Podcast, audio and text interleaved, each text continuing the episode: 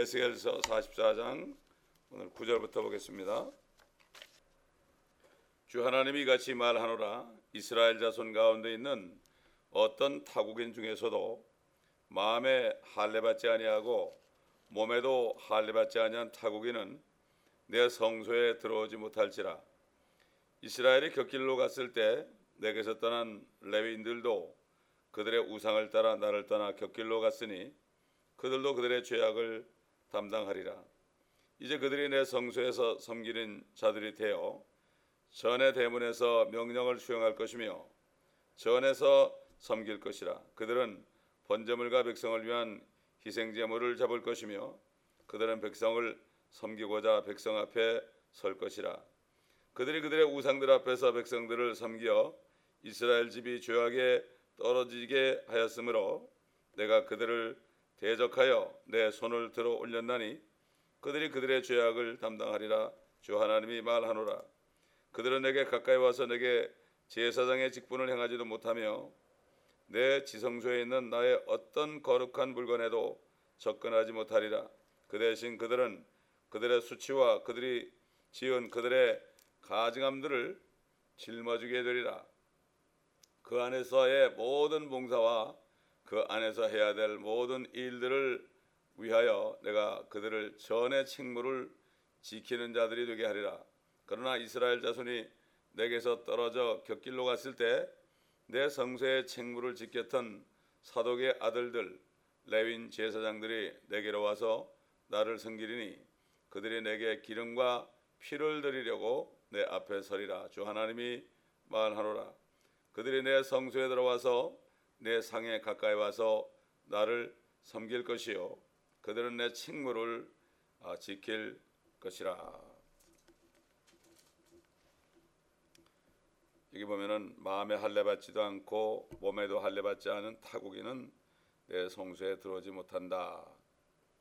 아, 지금 이 교회 시대에 예수 그리스도가 피 흘리고 죽으시고 부활하셔서 하늘에 가시고 이제 성령께서 이 땅에 오셔서 그리스도를 증거하여 누구든지 회개하고 예수 그리스도를 믿음으로 회심하는 사람들은 그래가지고 그리스도에 대한 이러한 이방인들은 마, 음에 할례 받은 자들입니다. 아, 몸에 할례를 받은 것이 아닙니다. 어, 아브라함의 자손들은 몸에 할례를 받아야 됐습니다. 아, 그래서 그들은 율법 전체를 지킬 의무가 있었습니다. 아, 그래서 절대로 어, 교회 시대 그리스도인들은 아무리 몸에 할례를 받을지라도 유대인이 될 수 없습니다. 유대인은 유대인이고 이방인은 이방인이고 그 다음에 예수 그리스도를 믿어서 거듭난 그리스도인들은 어디까지나 하나님의 교회 지체들입니다. 아, 그런 반면에 성경에 의하면은 유대인이 몸의 할례를 받았다고 해서 다 유대인이 되는 것도 아니라고 그랬어요. 로마서 2장 29절을 보게 되면 우리가 읽었죠. 로마서 2장 29절 보면 표면적 유대인이 유대인이 아니요 표면적 육체의 할례가 아, 할례가 할례가 아니라 내면적 유대인이 유대인이요 할례는 마음의 할례이니 영에 있고 본문에 있지 않은 것이다 아는 것이라 이렇게 말씀하고 있죠. 유대인들이 만약에 할례를 받고 율법을 지킨다면 어, 모르지만은 율법을 지키지 않는다면은 그 할례도 무용지물이 되는 겁니다. 천연왕국 시대에는 구약 시대와 마찬가지로 할례 받지 않은 이방인들은 여한 사람이라도 성소에 들어갈 수가 없습니다. 아, 그러므로 어, 여기서 우리가 볼 때도 천연왕국 성전이 유대인들을 위한 것이지 이방인들을 위한 것이 아니라는 것을 또 교회를 위한 것이 아니라는 것을 아, 우리가 여기서 또 확인할 수 있습니다. 10절에 보니까 이스라엘이 곁길로 갔다. 그럴 때 레윈들도 곁길로 갔다. 결국 제사장들도 곁길로 갔다. 백성들도 곁길로 가고 제사장들도 곁길로 갔다. 그래서 백성들과 제사장이 다 하나라 이렇게 됐습니다. 그들이 다 우상을 따라서 떠났죠. 요즘 시대 어떻게 되어 있죠?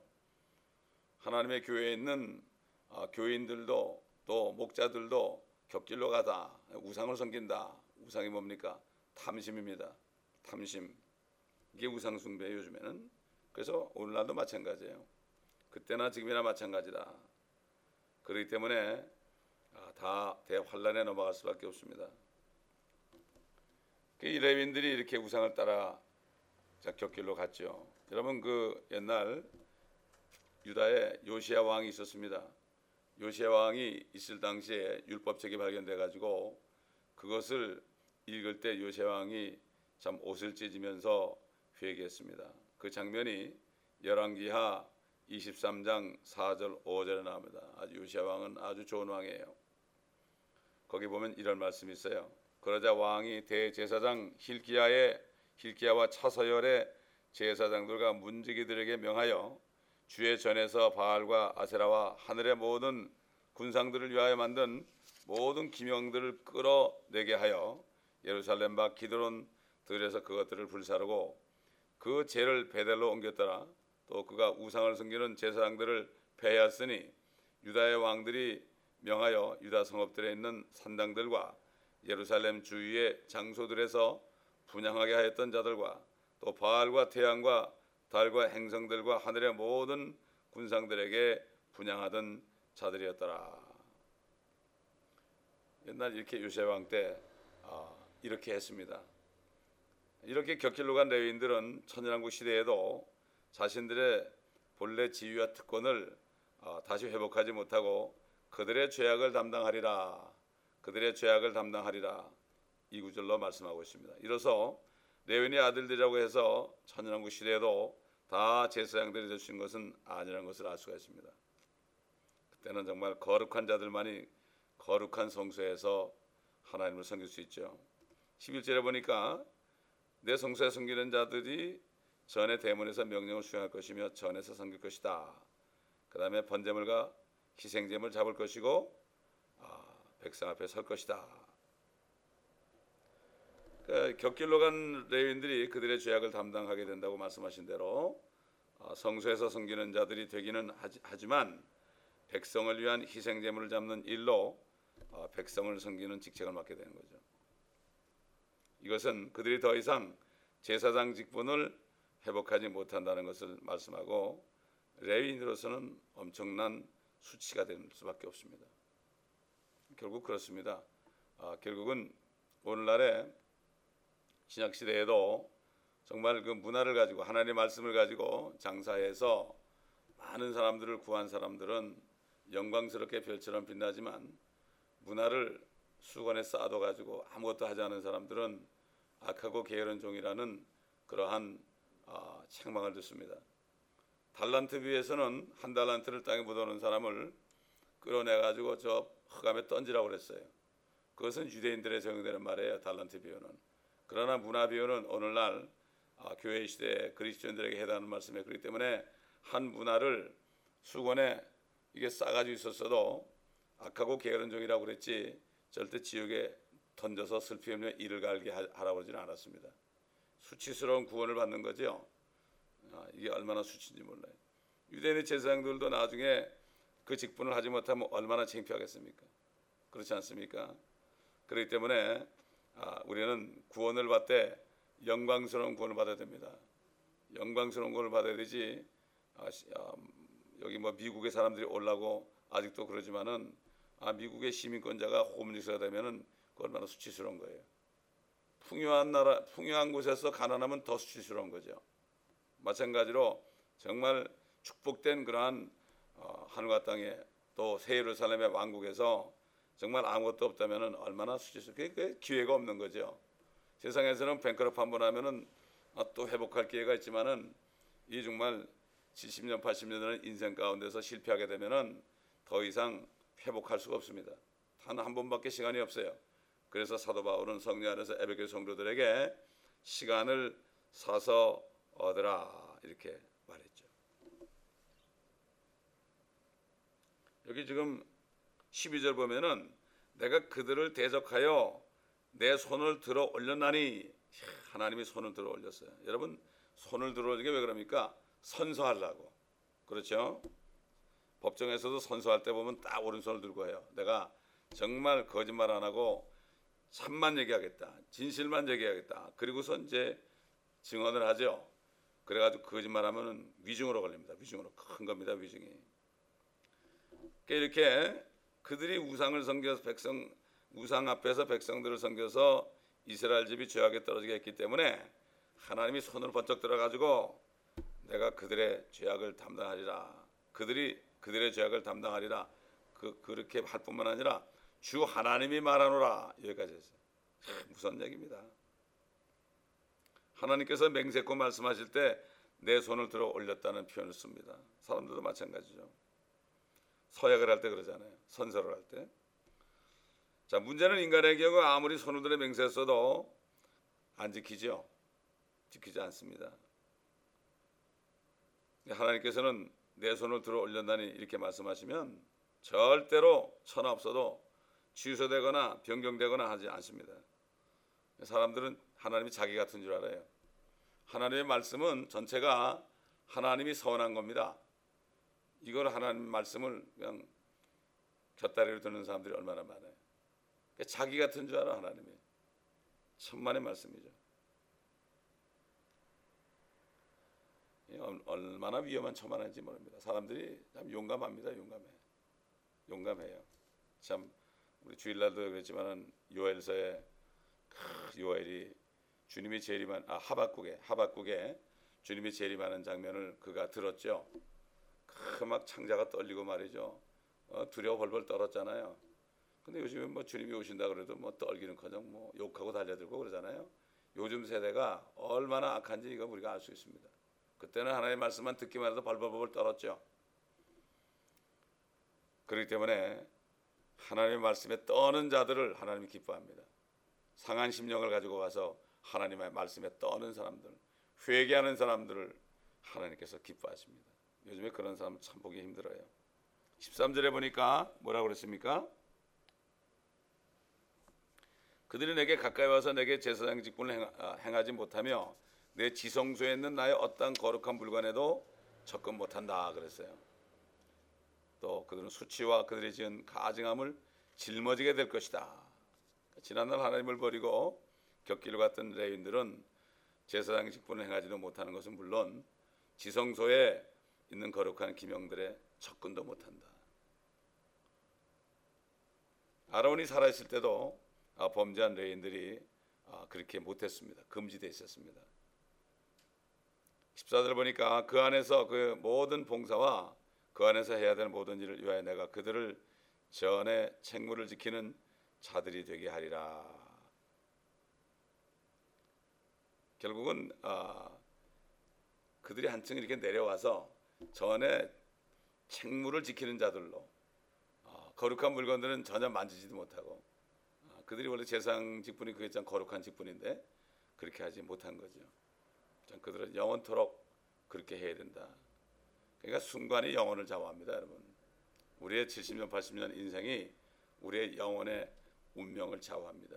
이걸 깨달은 사람들은 정말 시간을 내어서 주님의 일을 합니다. 15절, 16절에 아, 보니까 사독의 아들들, 아, 사독의 아들들 레위인 제사장들은 내게로 와서 나를 섬길 것이다. 그들이 내게 기름과 피를 드리려고 내 앞에 설 것이다. 이렇게 말씀했고 내 상에 가까이 와서 성소에 들어와서 내 상에 가까이서 나를 것이며 그들은 내 책무를 지킬 것이다. 사독의 아들들이 뭔가 민수기 25장에 보면은 이스라엘 백성들이 시딤에 거기 거하였을 때 모압의 딸들과 음행했습니다. 그 처음에 그 발락이라는 사람이 아, 발람에게 와가지고 많은 금은보화를 가져와서 이스라엘 백성들을 좀 저주해 달라고 그랬죠. 그 처음에는 뭐 발람이 내가 하나님께 기도해 보겠다고 아 기도하니까 가지 말라고 그랬죠. 요즘 사람들이 많이 기도해 보겠다는 말을 많이 해요. 축하면 기도해 보겠다는 얘기 되게 보면 하기 싫다는 얘기예요. 아, 왜냐하면은 우리는 대부분 하나님 말씀이기 때문에 어떤 일이 나올 때 기도 안 해도 다 답이 나와 있어요. 근데 내가 기도해 보겠습니다. 이렇게 얘기하는 사람들이 많은데 난 그럴 때마다 그래요. 뭘 기도합니까? 하나님 말씀에 이거 하라고 그랬는데 뭘 기도합니까? 하나님이 하지 말라고 할 것 같아요? 절대 그렇지 않습니다. 이렇게 얘기하죠. 요즘에 너무 쓸데없는 기도들 많이 한다 이런 얘기죠. 그 나중에 이제 발람이 그 발락이 또 와가지고 더 많은 보화를 가져오니까 하나님께 갔죠 그러니까 야 가라 그랬죠. 가라 그런 게 아니라 가라 그랬다고요. 그래 가봐라 이런 얘기죠. 네 뜻대로 안 된다. 오직 하면 당나귀가 그냥 주의 천사가 앞에 칼을 있으니까 당나귀가 그걸 보고서 그냥 못 가니까 막 그냥 담벼락에다가 발람의 발을 비비니까 막 그냥 발람이 당나귀에게 막 욕을 했잖아요. 그러니까 당나귀가 말이죠. 어? 내가 언제 네 말에 복종하지 않은 적 있냐고 당나귀가 말을 했잖아요. 저 보라고 주의 천사가 안 보이냐고 말이죠. 이렇게 좀 선지자들이 눈이 멀고 제사장들이 눈이 멀면 물질의 눈이 어두워가지고 하나님의 심판을 받지 못합니다. 어? 그래가지고 마찬 가니까 어, 저주하려고 입을 열었는데 하나님이 축복하는 말을 하겠잖아요. 절대 안 되는 거예요. 절대 안 되는 거죠. 그러니까 나중에는 어떻게 했습니까? 그 모함 여자들을 보내가지고 유혹해가지고 이스라엘 남자들이 그들하고 간음을 했죠. 음행을 하게 만들었죠. 그래가지고 저주받게 만들었단 말이에요. 그럴 때, 아, 그, 아, 결국 모세가 거기에 가담한 사람들, 모압 딸들과 결혼해가지고 가늠한 음행한 모든 남자들을 죽이라고 그때 명령을 했죠.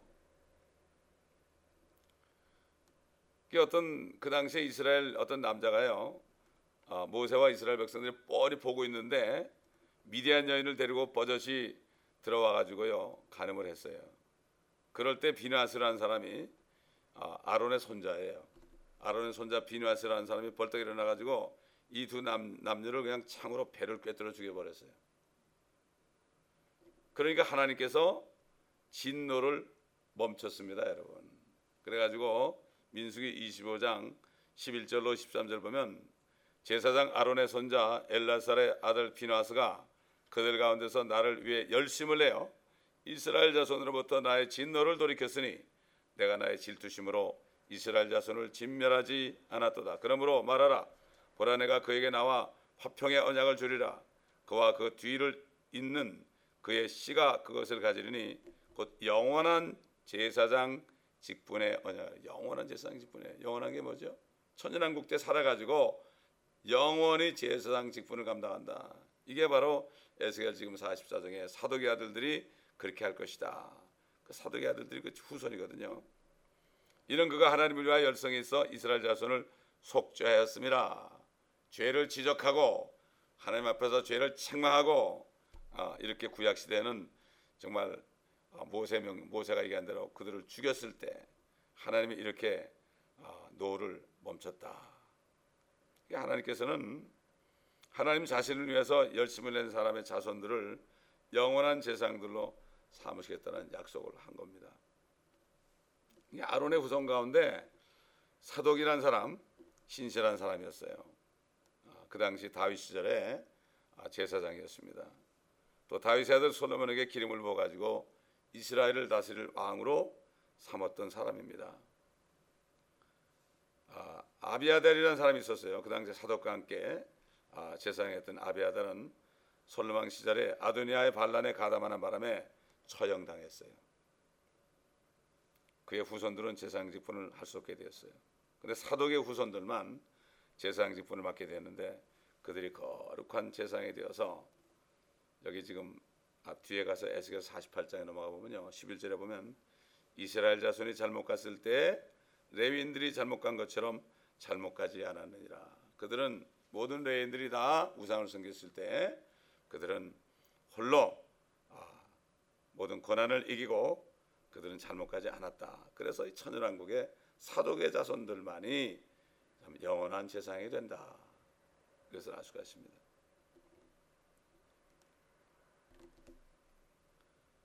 그래, 그래서 그들은 기름과 피를 내리려고 주님 앞에 서게 된다. 만왕의 왕 만주의 주 앞에 서게 된다. 얼마나 영광스럽겠습니까? 이처럼 하나님께서는 신실한 자들 또 그리고 그 후손들만은 거룩한 재상으로 세우시고 그렇지 않은 자들은 물리치시는 걸 알 수가 있죠. 하나님께서 그 사무엘 사무엘을 세우실 때 있잖아요. 아, 선지자 엘리 그 선지자 엘리에게 이렇게 얘기했죠. 내가 그가 아, 그리고 내가 한 신실한 재상을 일으키리니 그가 내 마음과 내 뜻대로 행할 것이라 내가 그에게 경관 집을 주어 주리니 그가 나의 기름 부음 받은 자 앞에서 영원히 행하리라. 엘리 제사장은 탈락됐죠. 목이 부러져서 죽어버렸습니다. 그리고 대신 사무엘이 아, 제사장이 됐죠. 이렇게 하나님의 이 약속은요 영원한 규례입니다, 여러분. 물론 자손, 사독이 다 죽었죠 이미. 그러나 그 자손들이 나중에 다 부활해가지고 할 것이다. 그러니까 이게 결국은 영혼을 바라보지 못하는 사람은 아, 결국 이 땅에서 헛된 삶을 살 수밖에 없어요. 영원, 영혼을 바라볼 수 있어야 돼. 우리 주일날 말씀했지만은 영원히 있는 최상의 복을 받아야 되는 거죠. 그거 바라보는 사람은 바로 앞에 있는 일 때문에 연연하지 않습니다. 절대로 연연하지 않습니다.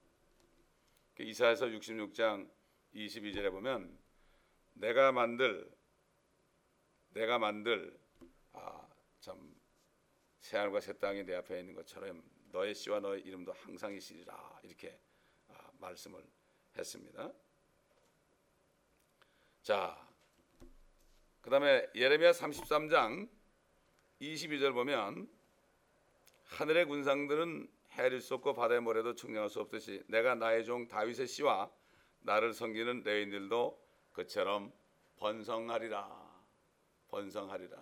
그러니까 그 시대에 태어나서 열심히 주님을 섬겼던 사람들은 부활해 가지고 영원한 축복을 받는다. 마찬가지예요.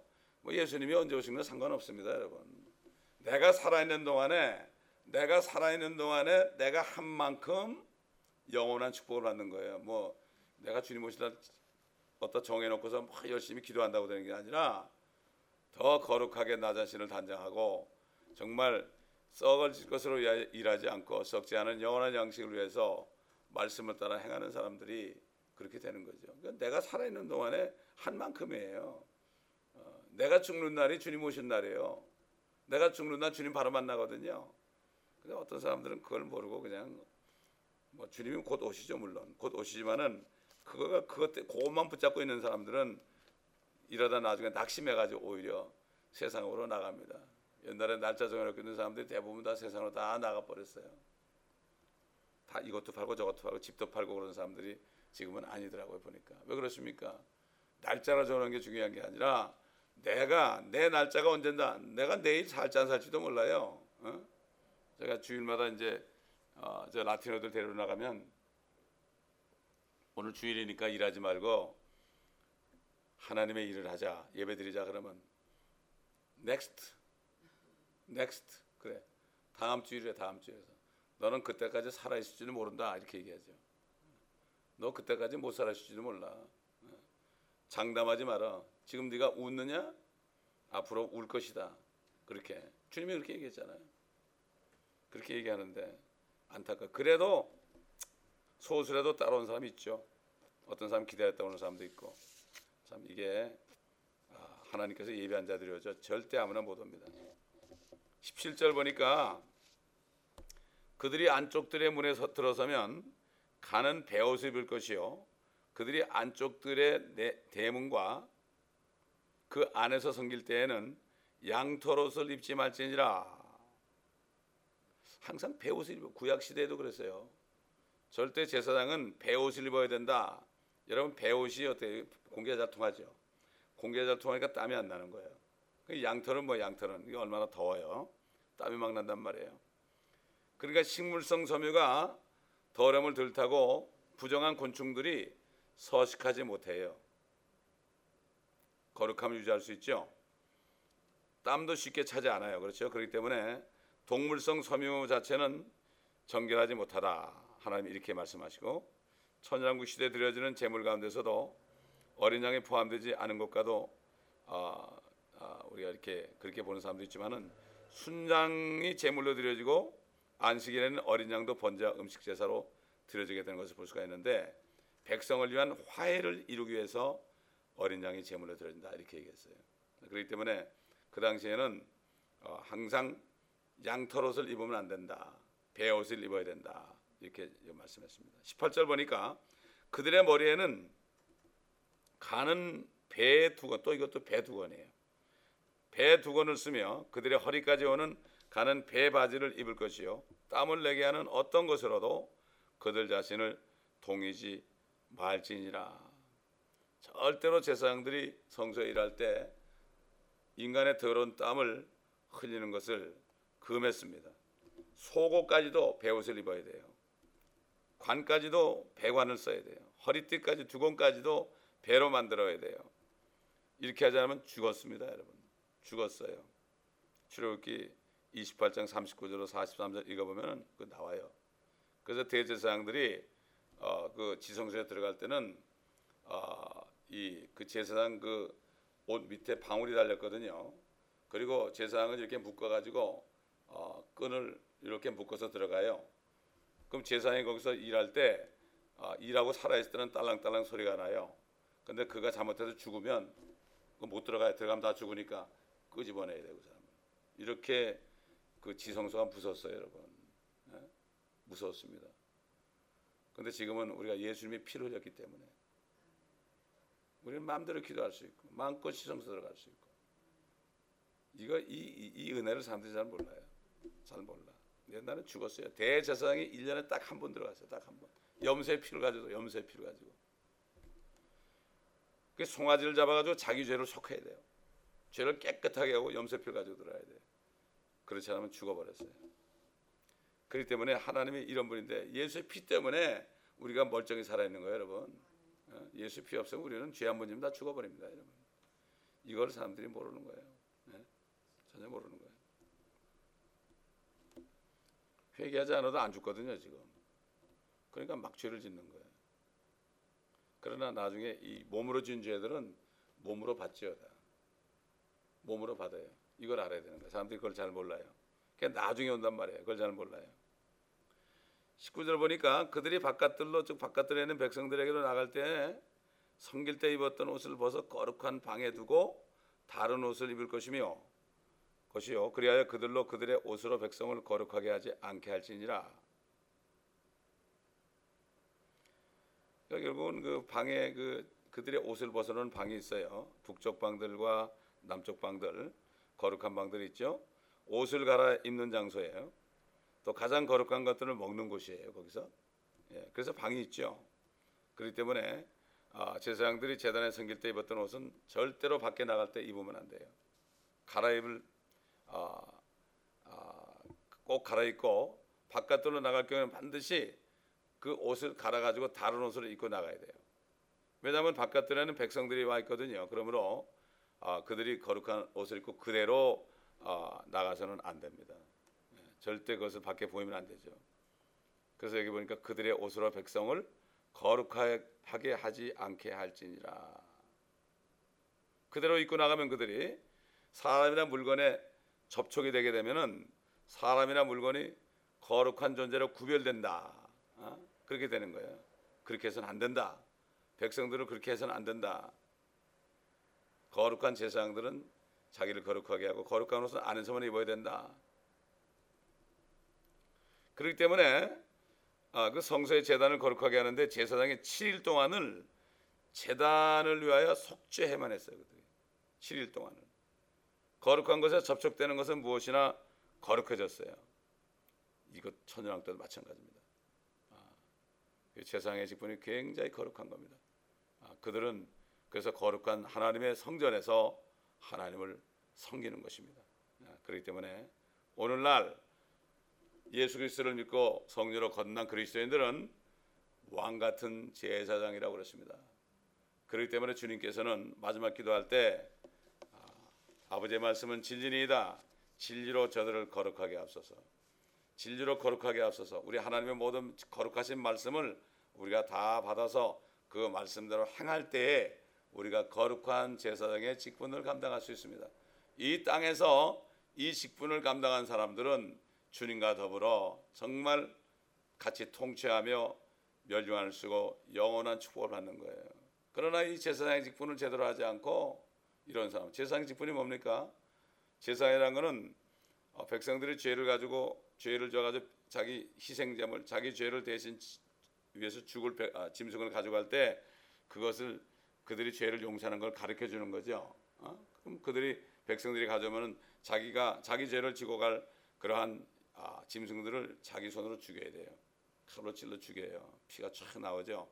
그러면 제사장이 그걸 가져가서 피는 다 제단에 쏟아버리고 모든 것을 다 각을 떠서 번제로 다 태워버리죠. 그럴 때 그 죄가 없어지는 거예요. 오늘날 우리는 어떤 제사장입니까? 지금 사람들이 죄를 질 때, 죄를 질 때 지금 율법이 없으니까 이방인들이 무슨 뭘 하겠어요? 그 나는 죄인입니다. 이거 나올 거 아니에요.